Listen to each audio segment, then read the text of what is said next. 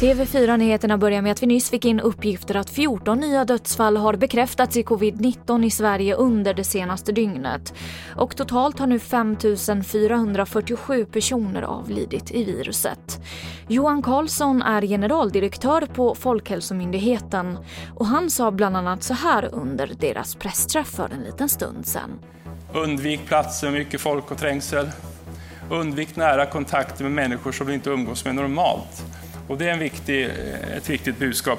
Skaffa inga nya bekanta på semestern, vilket normalt sett är ganska trevligt. Det får ni göra nästa år. Från och med nu på lördag så kan det bli fritt fram för skåningar att åka till Danmark igen, rapporterar SR om. Och det här beror på att det har varit färre antal nya smittade i Skåne under de senaste dagarna jämfört med tidigare. Och beslutet om en öppning av gränsen kommer nu på torsdag. Och jag avslutar med att berätta att försäljningen av plastkassar har mer än halverats sedan skatten på plastbärkassar infördes den 1 maj. Det här rapporterar SVT om. Och samtidigt så har papperskasseförsäljningen ökat kraftigt. Och det var det senaste från TV4 Nyheterna. Jag heter Emily Olsson.